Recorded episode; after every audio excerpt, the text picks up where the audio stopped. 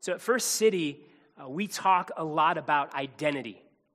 Uh, we all live from an identity. We understand that how you view your identity dictates much of the things you give your life to, the priorities that you have.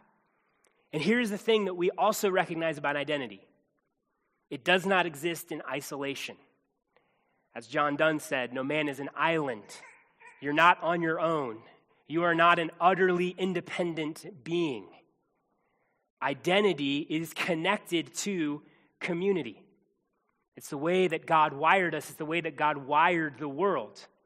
Think of any aspect of your identity, anything that is significant to who you are, and ask yourself this question To what degree is that identity connected to other people? To what degree is that identity built on relationships to other people? Think of your family, significant part of your identity, obviously connected to other people. Perhaps your job, which in many ways we connect our identity to. Look, you're part of a company, you're part of a department, you're part of a, a specific skill set, and so you're connected to other people. Perhaps you're a student well, then your identity is not just a student by themselves, but connected to your school, your classmates, your particular major, or perhaps your political party or your nationality. We could go on and on. Whatever significant identity that we sort of give ourselves and find our significance in, our meaning in, it is going to be connected to other people. See, identity is communal, we can't escape it. Yes, you are a unique individual made in the image of God, but your identity is and is intended to be interconnected to others. What theology and philosophy and sociology and just good old fashioned life experience tell us is that in many ways our longing for and chasing after identity is longing for and chasing after connection to others. We're wired to form our identity in community. And just as there are many different aspects of any person's identity, you're not just one thing. There are many different communities that we exist in, and those communities shape us in different ways. So, one of the questions we have to ask when we think about identity is what community most shapes you? What community is most forming your identity? What community gives you most the sense of who you are and your purpose? How you answer this question is significant how you prioritize which community gives you identity is significant. For example, men, you carry a number of identities. Many of you in here, your husbands, your fathers. You also have a job and a career. Depending on which community most defines you, is going to significantly impact how you live your life. And it's going to have significant consequences for those around you. And so we have to answer this question what community most shapes us? We can't escape the fact that identity is communal. And so, as we think about this category of identity, as we think about who we are and what makes us who we are, we always have to bring in this category of community. So, back in September, we did a series on our core values of gospel centered. We are a gospel centered church, and so we spent a month talking about what that means for us to be a gospel centered church. How do we live that out? What are the components of that? And so, for the next three weeks, we're going to do a very short series on another core value of ours, which is community. We prioritize community as a core value because we believe Scripture clearly teaches that life in community is absolutely necessary for a Christian. The Bible has no category for a Lone Ranger Christian. If you belong to Christ, you belong to his people. And so we value community. We put it right up front that this is our core value. We believe that Scripture teaches that just as your identity as a child of God is the defining aspect of your identity, the church is the defining community that shapes your identity. Let me say that again. We believe that just as, for those of you who are in Christ, that your identity as a child of God is the defining aspect of your identity, the defining community is the church. And you cannot understand, you cannot live out your identity as a child of God, your identity as being in Christ, without understanding and living out life in community. And so that is why we're going to spend the next three weeks just spend reflecting on what it means that we are a community. Like, look, this doesn't mean that other communities that you're a part of are unimportant. Some are very, very important. We want to celebrate those. But what this does mean is that the church is the community that shapes you most and shapes how you interact in those other communities. And so we're going to reflect. What does it mean that we are a community? What does it mean to be a part of the community of God? And so this morning, we're going to just take some time reflecting on who we are. What does it mean to be a part of the people of God? What, is, what are the identities that we have? What is the kind of the core identity that we have as those who belong to the people of God? And then next week, we're going to spend some time reflecting on the truth that you need the church. If you are in Christ, you need the church. And then two weeks from now, Pastor Paul is going to reflect on the truth that the church needs you. So it's a two way street. You need the church, but the church also needs you. So that's what we're going to be doing over the next three weeks. So before we jump in, let me state a couple things that I have hopes for in this series uh, by addressing several groups of people. First, for those of you who are members of First City, my hope is that we grow more and more rooted in our identity in Christ by growing more and more rooted in our identity as a community. Like, I want us to recognize that we are connected to one another, and that deeply shapes us. That matters. Those of you who are members of this church, those of you who are connected to this church, you know this overwhelming truth that living in community is messy, it's hard.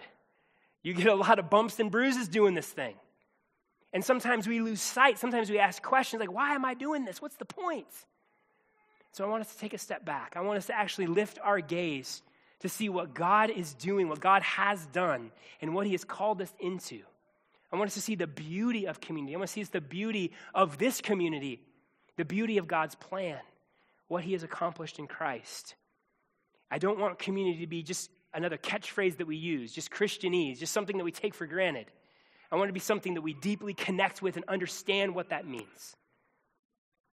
For those of you that aren't members of the church, but maybe you're here and you're sort of figuring out if this is the church for you, if you're in process, well, I want us to be able to sort of lay out hey, this is who we are and this is what we believe.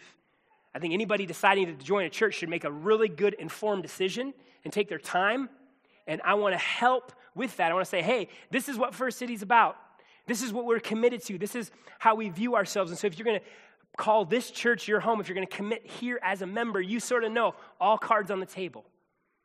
I also want to encourage you, whether it is this church or God calls you to another gospel preaching church, that you get excited about being in community. You get excited about what God intends for you in community. You're excited about the plan of God to save a people. But for those of you that are here and maybe you're dragging your feet about membership, Maybe you're dragging your feet. Maybe you've been around long enough and you know whether or not this is the church for you, but you're not deciding, you're not really pulling the trigger one way or another. I want to lovingly push you. I want to lovingly say, hey, look, obedience to Christ means committing to a local church. And whether it is this church or God is calling you to another one, commit. Stop dating the church. Get committed to the church. Find one and join with a community on mission. And so I want to challenge some people. I, w- I want to I want to raise the bar, so to speak, of hey, this is what it means to be in community. And I want you to sort of feel some, hey, I'm not committed to one yet. And I'm sort of dragging my feet on that, and that's not a good thing. So I want to lovingly challenge you.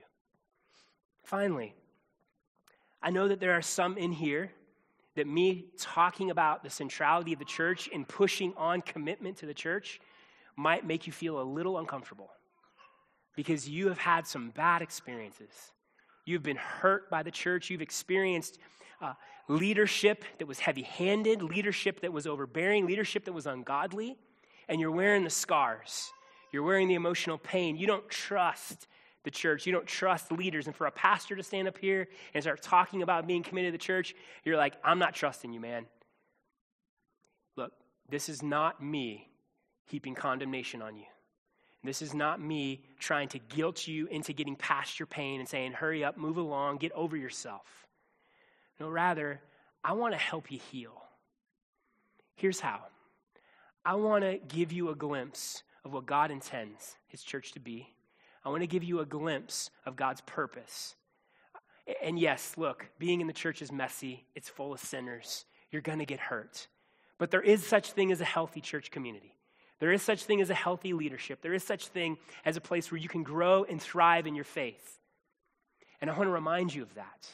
I want to encourage you in that. I want to lift your gaze to Christ and his glory and his goodness and help you take your eyes off those broken, sinful men that hurt you. And so I want to encourage you as well. So, no matter where you are this morning, whatever your relationship is to a local church, God's word has something for us this morning. And by his spirit and by his word, he will do some work in us.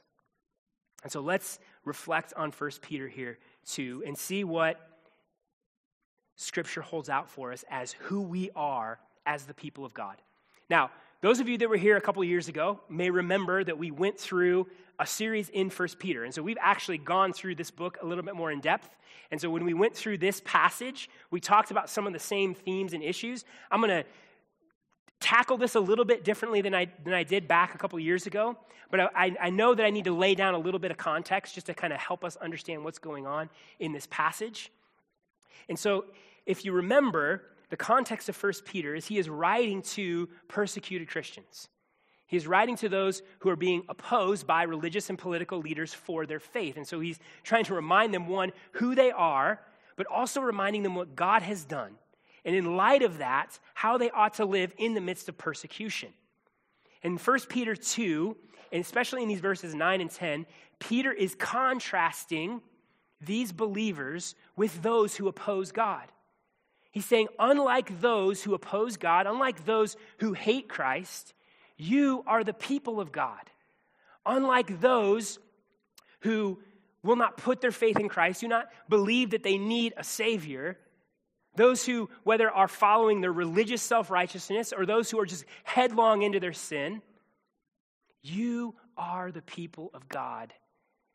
And he uses some very, very potent language to describe who they are. He actually pulls on specific words and phrases from the Old Testament to describe the church. So, labels like in verse 9, such as a chosen race, a royal priesthood, a holy nation, a people for his own possession, those are all taken directly from the Old Testament. Specifically, from passages in the Old Testament where God talks about his people in relation to him redeeming them. God labels his people these things in light of his redemption of them. And so in Exodus 19, 4 and 6, 4 through 6, after he delivers the nation of Israel from Egypt, this is what God tells them You yourselves have seen what I did to the Egyptians, and how I bore you on eagle's wings and brought you to myself. Now, therefore, if you will indeed obey my voice and keep my covenant, you shall be my treasured possession among all peoples, for all the earth is mine, and you shall be to me a kingdom of priests and a holy nation. So God delivers, He saves Israel and says, This is, in light of me saving you, this is who you now are. You're my treasured possession. You're a holy nation unto me. You're a kingdom of priests to me. And then in Isaiah 43, 19 to 21, this is God redeeming Israel from the exile. It says, Behold, I am doing a new thing. Now it springs forth. Do you not perceive it? I will make a way in the wilderness, in rivers in the desert. The wild beasts will honor me, the jackals and the ostriches, for I give water in the wilderness, rivers in the desert, to give drink to my chosen people. The word there, literally, race. The people whom I formed for myself, that they might declare my praise. See, the Lord set his love on Israel and brought redemption to them that they might be his. He delivered them from political oppression, but also delivered them from sin and the curse of their rebellion because he loved them and he desired good things for them. He desired to bring them into a relationship with him and to bless them with that rich relationship of knowing and belonging to him, the blessing of worshiping and communing with him the blessing of walking in holiness and righteousness, the blessing of being a race, a nation, a people that love and serve the Lord as priests and loved and served one another. See, these markers, these, these labels that God used, spoke to Israel being a redeemed people. They were a chosen race, a royal priesthood, a holy nation, a people of God's own possession because they were a redeemed people. And Peter uses the same language to describe the church. He uses the same labels. And so the good news for us is that this special relationship of love and deliverance between the Lord and Israel in the Old Testament is now applied in the New Testament to the church, to those who are in Christ. And what we see here is one plan, one people. What started in Israel has now expanded to all nations in the church. And the beauty of this, the beauty of these labels is what they point to. If you are in Christ, if, for us who are in Christ, we are a redeemed people. You see, the deliverance of Egypt, as amazing as that was, was pointing to something greater. The deliverance that God brought Israel out of exile was just pointing to something greater, the deliverance that he accomplished in Christ. And so, for you and I who are in Jesus, you and I who have put our faith and trust in Christ, you and I, we're redeemed. We're a redeemed people. That marks us more than any other identity marker. We're marked as redeemed people, those God has set his love on. Christ stepped into our world to walk in perfect obedience and righteousness for us. He offered up his life willingly to die on behalf of for, for our sin and the judgment that we deserve so that we could be forgiven, so that we could be transformed, so that we could be cleansed, we could be healed that we could be resurrected. Christ came to redeem a people. That's what Peter is pointing to here. The language is all communal, the language is all that of a community. And so, for those of us who are in Christ, God has set his particular love on us to deliver us from oppression, the oppression of evil, from the guilt and shame of sin, so that we would be a part of his chosen race, his royal priesthood, his holy nation. We would be a part of his people, starting with Israel, but now fulfilled in the church. God's plan has always been to save a people. And so, as Eric pointed out, man, we talk a lot about having a personal relationship with Jesus, and that's true. We have our own walk with the Lord, but we're never saved in isolation. We are saved to a community. Now, I think it's worth mentioning briefly this word chosen. Maybe some of you, you saw that word and you haven't heard a single word that I've said because you're just like, what does that mean? That word causes so much controversy, right? Guess what? This is not the sermon to address the controversy. if you want, back when we went through the book of First Peter, the very first sermon in the series, I talked about the word chosen and what it means. Now, I'm not going to dive into all the nuances, but I am going to highlight that. It's worth talking about because this word carries an important punch. Peter uses it multiple times in his letter, and he does it for a reason. The reason he does it is to give these Christians confidence. Look, these believers, just like you and I, face trial, face opposition, face a lot of things that cloud our vision, that shake our confidence, things that cause us to worry and to doubt things that can cause us to chase after other things to, to build our identity in. And by using this strong term, chosen, what Peter is pointing to is that God has an eternal, fixed plan to save people. God has set his particular love on sinners, and that that plan, that salvation, is unbreakable. That plan, that salvation is meant to ground and anchor us in the midst of all that trial, all that tribulation. If you are in Christ, you are chosen by God. The reason you are in Christ is because God chose you. And God choosing you means had nothing to do with you. That's good news for you. That's good news because what that means is it's not of your own good works. It means that you didn't have to perform for God. And it also means that He has you. Oh, he planned before the foundation of the world to save you. And none of your idiocy, none of your sin, none of the trials of life or the opposition of men who are dust is going to change his love and his plan. And so, this word chosen, man, let's, let's move past the controversy and see what it's meant to be. Man, God has me, God has us. God has planned to save a people, and He has His people. He's not going to turn His back on them, He's not going to abandon them or fail them. No matter how hard it gets, no matter how challenging it gets, no matter how much you and I fall into sin, His love is relentless because in eternity past, He decided and He chose and He acted. That is what is meant here. And so to say we are a chosen people should give us a lot of confidence. It should humble us. Oh, it should humble us. As Peter writes in verse 10, once we were not a people, but now we are a people. Once we hadn't received mercy, but now we have received mercy. And nothing to do with you and me. That is God's love, God's mercy to send Christ to save us. And so, church, as we recognize that we are a redeemed people, we recognize that we are a chosen people, and that all points to God's love and God's care and God's power for us, and that we can rest in that.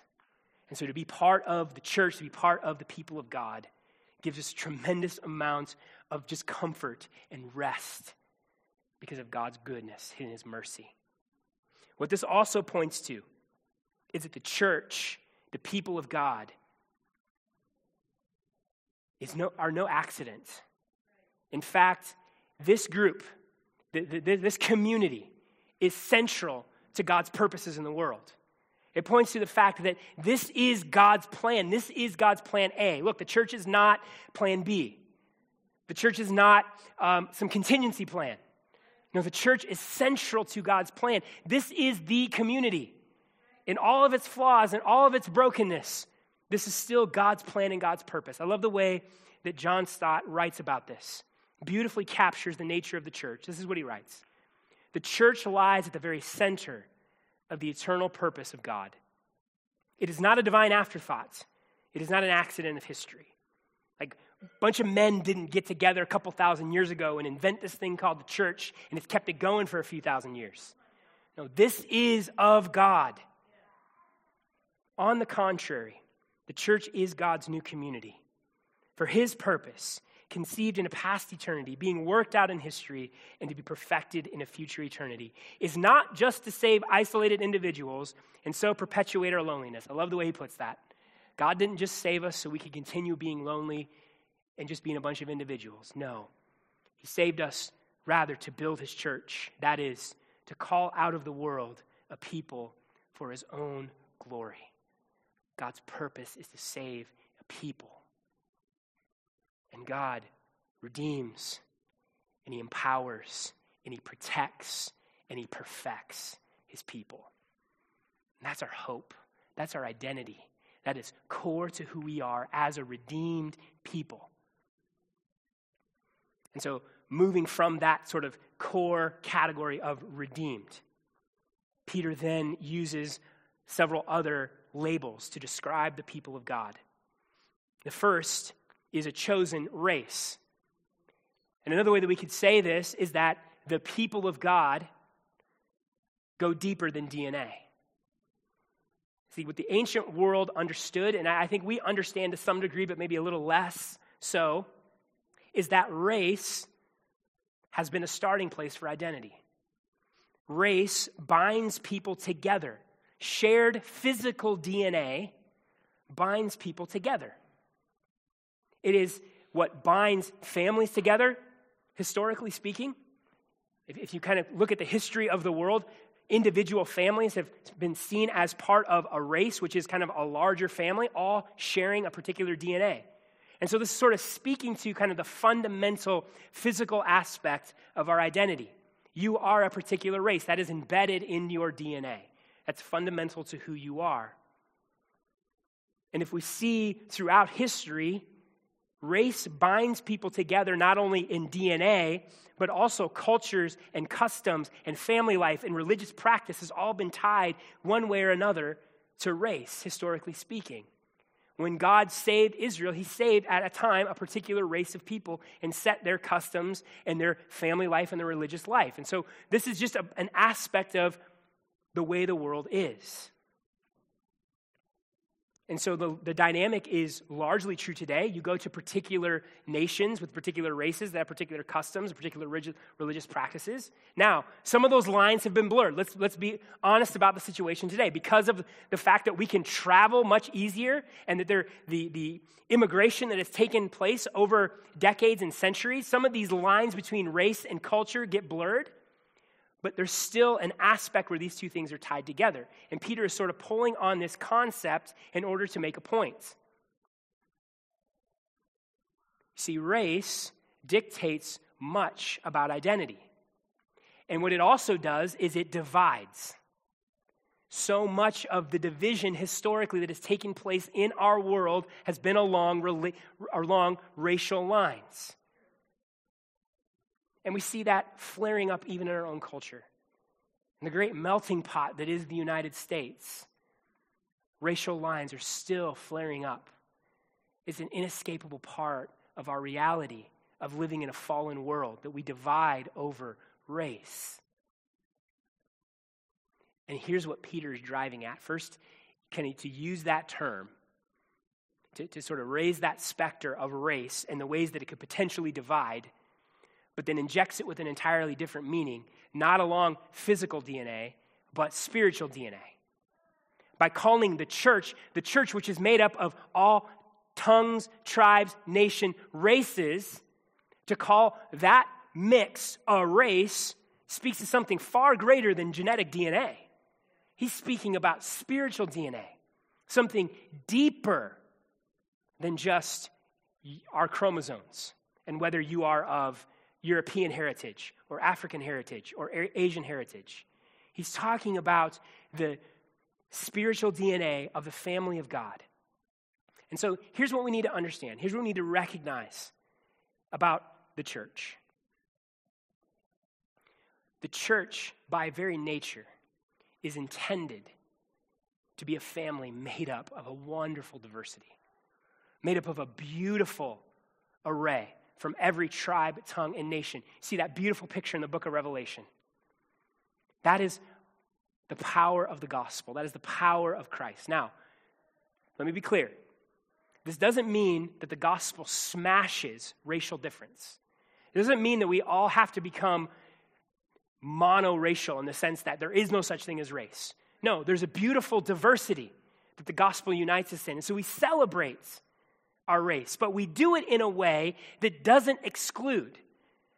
Celebrating diversity, celebrating difference, when we're united together in Christ, becomes just that celebration, not division. And that is what the church is to be. The people of God are united by something far deeper than our DNA, far deeper than just culture and custom. We're united by Christ.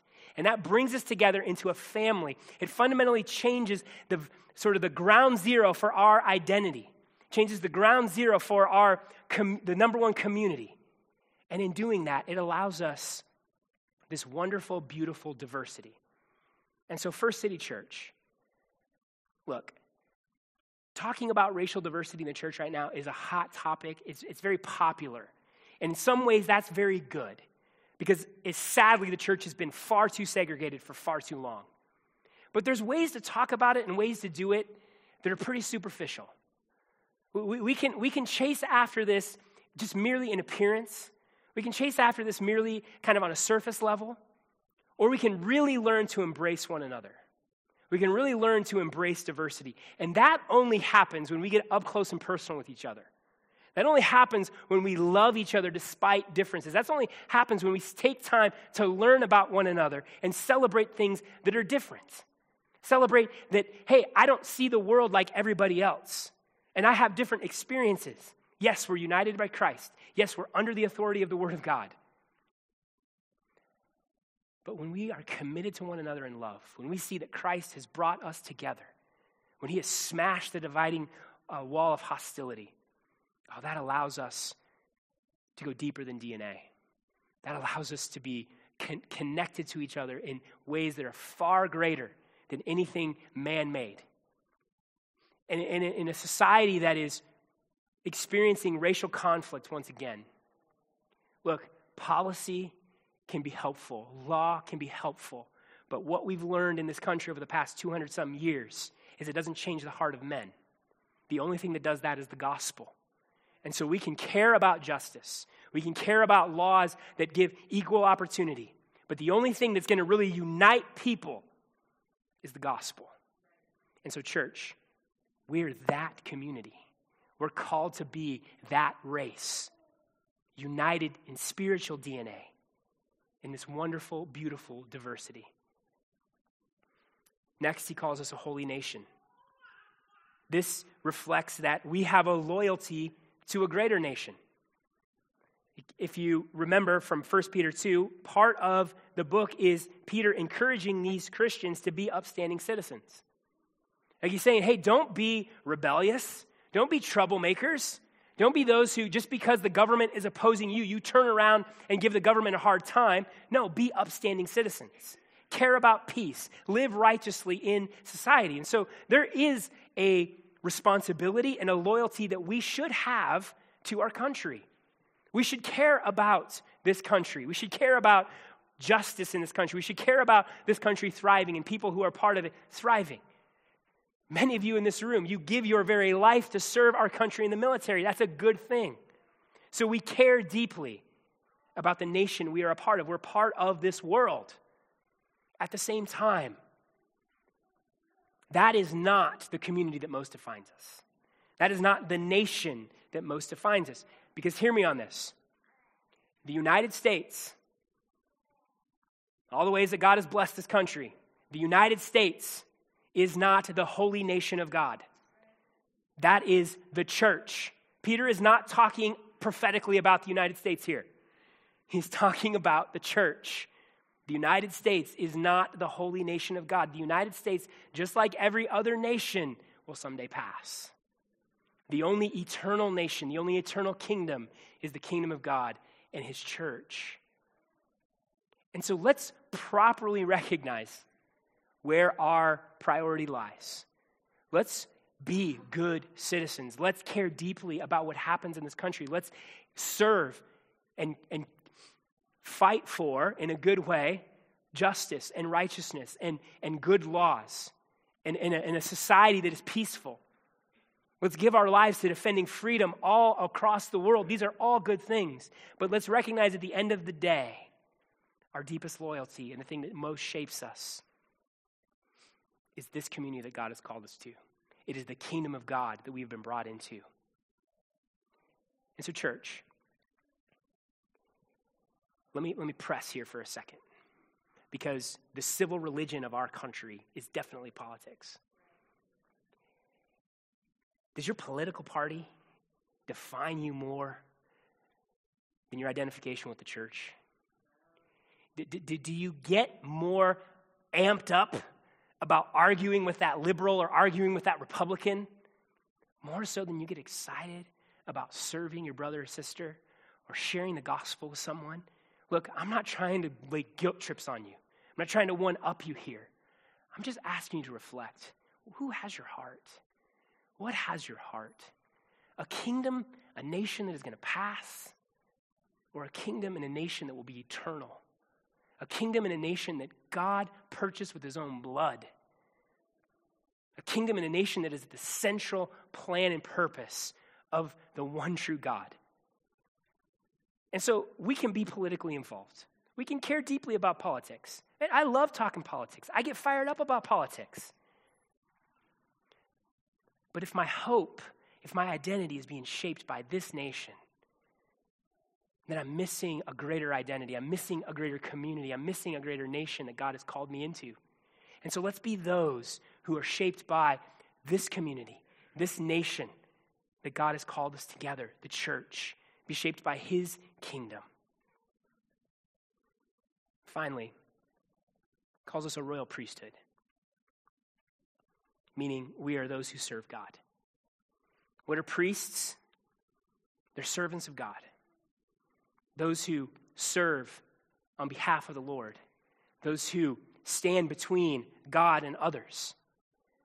And so we are a people, as a church, every single one of us who are part of the church, we are priests to our God, which means we serve God in all things. It means that whatever other identity that we have, whether you are a husband or a wife, a mother or a father, a son or daughter, an employee or a boss, part of this country or another country, whatever it may be, that identity is filtered through and shaped by the truth that you are a servant of God.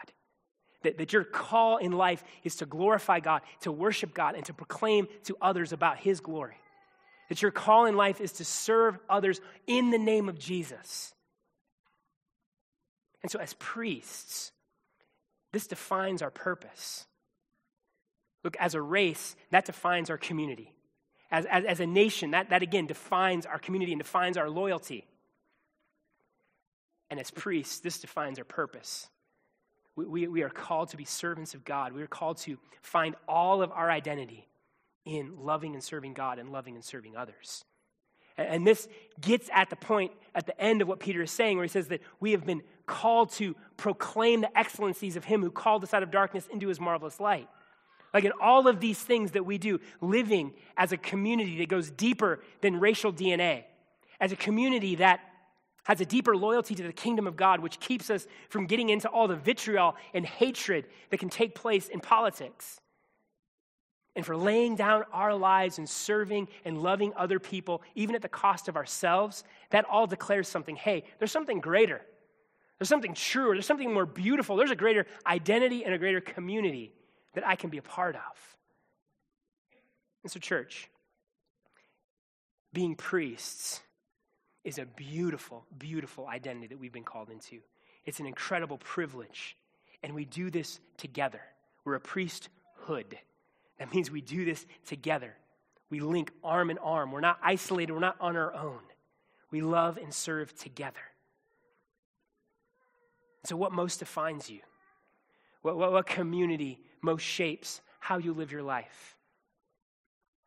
Is it your DNA? Is it, is it your race? Is it identity politics? What, what group most has your loyalty? Is it your political party?